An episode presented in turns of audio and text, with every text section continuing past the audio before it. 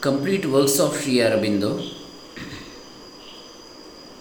In this series, lecture series, we have seen first part. Now, the uh, first part was the sole motive of man's existence. Second one, the harmony harmony of virtue. In that book one, let us see. Keshav Ganesh and Broom Wilson. Conversation. ॐ श्रीगुरुभ्यो नमः हरिः ॐ श्रीगणेशाय नमः Keshav, my dear Broom, how opportune is your arrival? How opportune is your arrival? You will save me from the malady of work, it may be, from the dangerous opium of solitude. How is it I have not seen you for the last fortnight? Wilson. Surely, Keshav, you can understand the exigencies of the tripos. Keshav. Ah, you are a happy man. You can do what you are told, but put off your academical aspirations until tomorrow and we will talk. The cigarettes are on the mantelpiece, pardon my ind- indolence, and the lucifers are probably stored on the fruit shelf. And here is coffee and a choice between cake and biscuits. Are you perfectly happy? Wilson. In Elysium. But do not let the cigarettes run dry. The aliens of a warm fire and luxurious cushions will be too strong for my vigilance. Do you mean to tell me you can work here? Keshav. Life is too precious to be wasted in labor, and above all, this uh, special moment of life, the hour after dinner, when we have only just enough energy to be idle. Why? It is only for this I tolerate the wearisome activity of the previous 12 hours. Wilson. You are a living paradox. Is it not just like you to pervert indolence into the aim of life? Keshav. Why? What other aim can there be? Wilson. Duty, I presume. Keshav. I cannot consent to cherish an opinion until I realize the meaning of duty. Wilson. I suppose I have pledged myself to an evening of metaphysics. We do our duty when we do what we ought to do. Keshav, a very lucid explanation, but how do we know that we are doing what we ought to do? Wilson, why we must do what society requires of us? Keshav, and must we do that even when society requires something dissonant with our nature or repugnant to our convictions? Wilson, I conceive so. Keshav, and if society requires us to sacrifice our children or to compel a widow to burn herself, we are bound to comply? Wilson, no, we should only do what is just and good. Keshav, then the fiat of society is not valid. Duty really depends on something quite different. Wilson, it appears so. Keshav, then what is your idea of that something quite different on which duty depends? Wilson. Would it be wrong to select morality? Keshav. Let us inquire. But before that is possible, let me know what morality is, or I shall not know my own meaning. Wilson. Morality is the conduct our ethical principles require of us. Keshav. Take me with you. This ethical principle is then personal, not universal? Wilson. I think so. For different localities, different ethics. I am not a bigot to claim infallibility for my own country. Keshav. So we must act in harmony with the code of ethics received as ideal by the society we move in. I suppose it comes to that, Wilson says.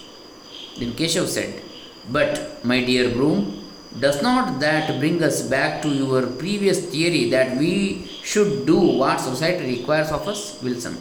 I am painfully afraid it does, Keshav. And we are agreed that this is not an accurate plumb, plumb line. Yes. You see the consequence. You see the consequence? I see, I must change my ground and say that we must do what our personal sense of the right and just requires of us. Keshav. For example, if my personal sense of the right and just tells me that to lie is meritorious, it is my duty to lie to the best of my ability, Wilson. But no one could possibly think that. Keshav. I think that the soul of um, Ulysses has not yet completed the cycle of his transmigrations, nor would I wrong the author of the Hippias by ignoring his uh, conclusions. Or why go to dead men for an example? The mold has not fallen on the musical lips of the Irish Plato, nor in Dorian Gray forgotten on the hundred tongues of rumor. Wilson. If your sense of right is really so prone to error, we should not rely upon it. Keshav. Then, to quote Mrs. Uh, Mountstuart, you have just succeeded in telling me nothing. Duty is not based on our personal sense of the right and just. Wilson. I allow it is not. Keshav. But surely there is some species of touchstone by which we can discern between the false and the true. If there is, I cannot discover it. Ah, but do try again. There is luck in odd numbers. The only other touchsome, uh, touchstone I can imagine is religion, and now I come to think of it, religion is an infallible touchstone. I am glad you think so. For all I know, at present you are very probably right. But have you any reason for your conviction? A code of morality built upon religion has no commerce with the demands of society or our personal sense of the right and just, but it is the very law of God. I will not at present deny the reality of a personal God endowed with passions and prejudices. That is not independ, uh, indispensable to our argument. But are there not many religions and have they not all their peculiar schemes of morality? No doubt, but some are more excellent than others. And do you cherish the opinion that your own peculiar creed, I believe it to be Christianity without Christ, is indubitably the most excellent of all religions? By far the most excellent. And your own ethical scheme, again the Christian without the emotional element, the best of all ethical schemes? I have no doubt of it. And there are many who dissent from you, are there not? Oh, without doubt and you would impose your ethical scheme on them. No, but I imagine it to be the goal whither all humanity, whither all humanity is tending. That is very different question. Do you think that when a man's life is in harmony with his own creed but not with yours, he is therefore not virtuous, or in your own phrase, deviates from his duty? God forbid then you really do believe that a man does his duty when he lives in harmony with the ethical scheme patronized by his own religion as a Mohammedan if he follows the injunctions of the Prophet, a Hindu if he obeys the Vedic scriptures, a Christian if his life is a long self denial. That I admit. Then the ethical scheme of Islam is as much the very law of God as the ethical scheme of Christianity and the morals of Hinduism are not less divine than the morals of Islam. I hardly understand how you arrive at that conclusion. Did you not say, Broom, that religion is an infallible test of duty because it is the very law of God? I still say so. And that everyone must adopt his uh, own religion as the test of what he should do or not do? I cannot deny it. Then must you not either admit the reason to be invalid or that anyone's peculiar religion to whatever species it may belong is the very law of God. I prefer the second branch of the dilemma. But though uh, every religion is the very law of God, nevertheless, you will often find one enjoining a practice which, uh, which to another is an abomination. And can God contradict himself? You mistake the point. Islam, Hinduism, indeed all scriptural religions were given because the peoples professing them were not capable of receiving a higher light. Is not God omnipotent? A limited God is not God at all. Then was it not within his omnipotent power to so guide the world that uh, there would be no necessity for different dealings with the different peoples? It was within his power, but he did not choose. Exactly, he did not choose. He offset purpose preferred a method which he knew would bring him to falsehood and injustice. What words you use? The truth is merely that God set man to develop under certain conditions and suited his methods to those conditions. Oh, then God is practically a scientist making an experiment, and you demand for him reverence and obedience from the creature vivisected. Then I can only see one another one other explanation. Having created certain conditions, he would not receive the homage of mankind without various and mutually in, uh, dissentient revelations of his will. Now imagine a physician with the theosophical power who, for purposes of gain, so modified the climatic features of uh, Judea and Arabia that Judea and Arabia that the same disease require two distinct methods of treatment in, in the one and the other. This he does willfully and deliberately and with the foreknowledge of the result. As soon as his end is assured, our physician goes to Judea and gives the people a drug which he tells them is the sole remedy for their disease, but all others are the property of quacks and will eventually induce a, an increase of the malady. Five years later, the same physician goes off to Arabia and here he gives uh, them another drug of an accurately opposite nature about which he imparts the same instructions. Now, if you remember that the climatic conditions which necessitated the deception were the deliberate work of the deceiver, uh, shall we not call that physician a liar and an impostor? Is God a liar or an impostor? We must not measure the Almighty by our poor mortal standards. Sure. Broom, if the legislator overrides his own laws, how can you hope that others will observe them? But if God, in his incomprehensible wisdom and goodness, incomprehensible indeed, if there is any meaning in the in words, the God you have described can neither be wise nor good. Will you show me the flaw in my position? I cannot discover it.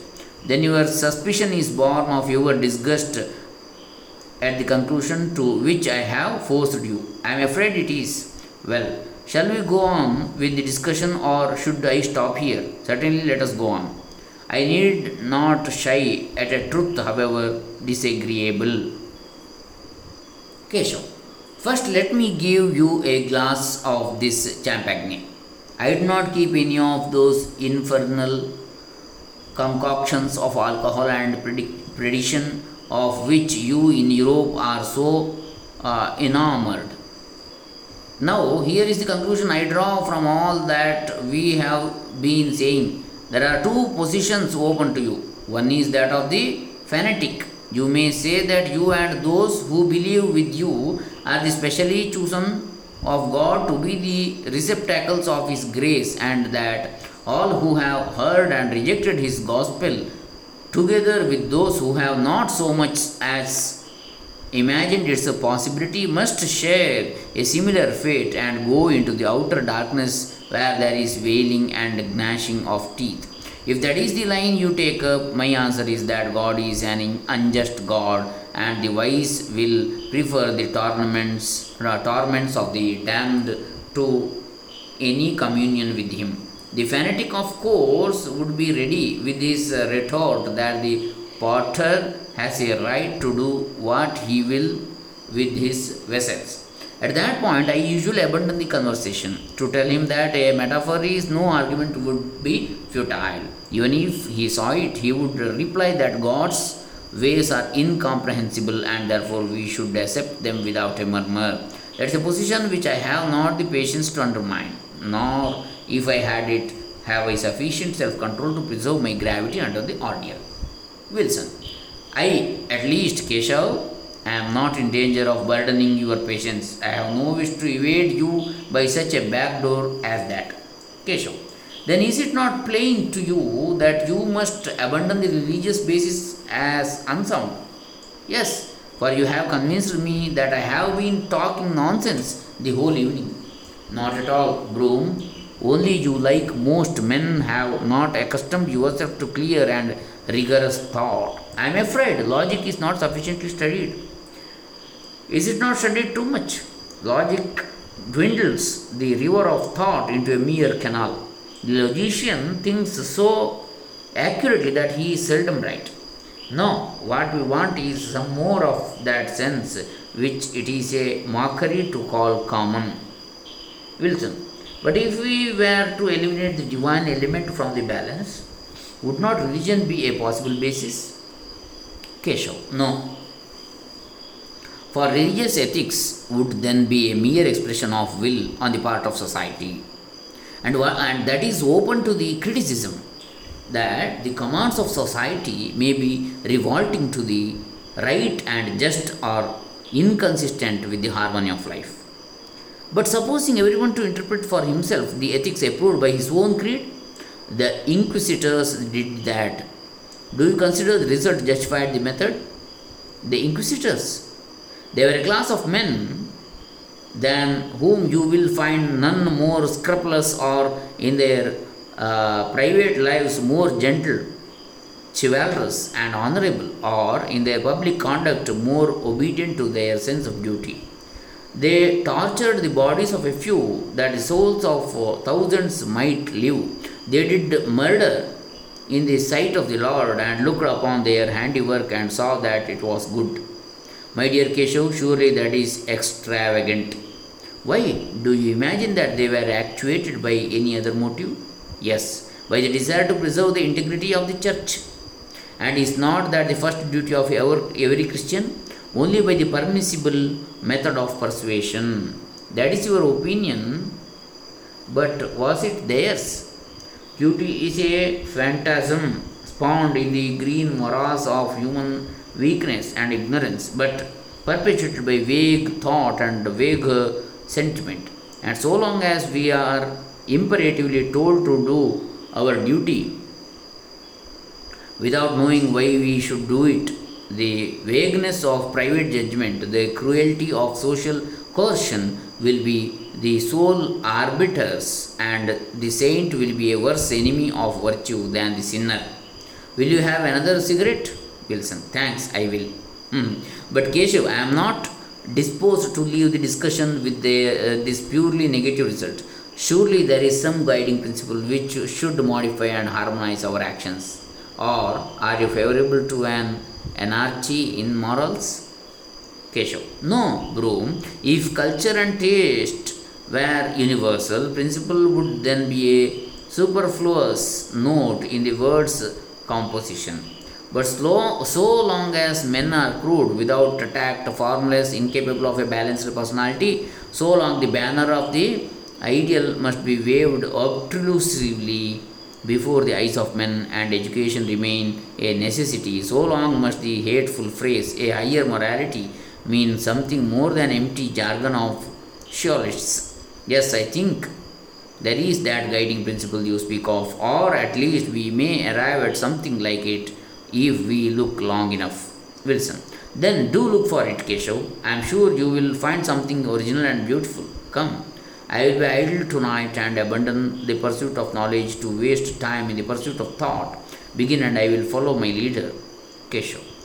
Before I begin, let me remove one or two of those popular fallacies born of indolence which encumber the wings of the spectacular uh, speculator.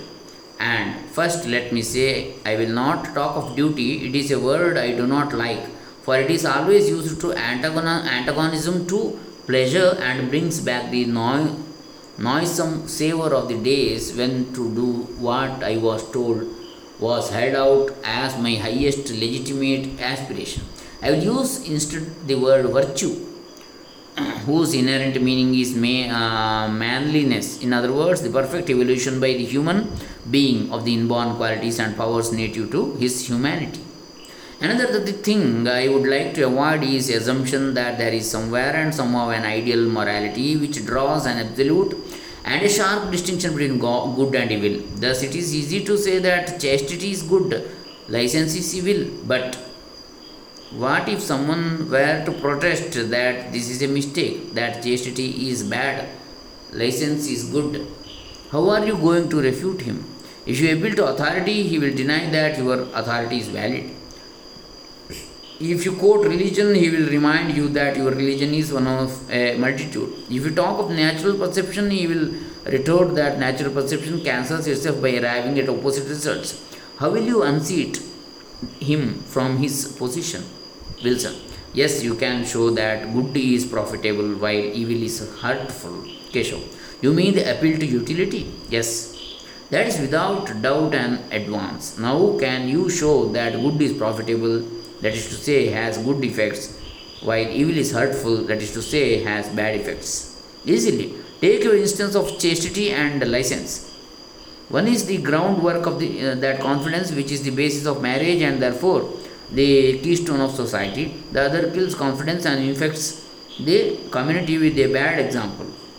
You fly too fast for me, broom. You say chastity is the basis of marriage. Surely you will not deny it.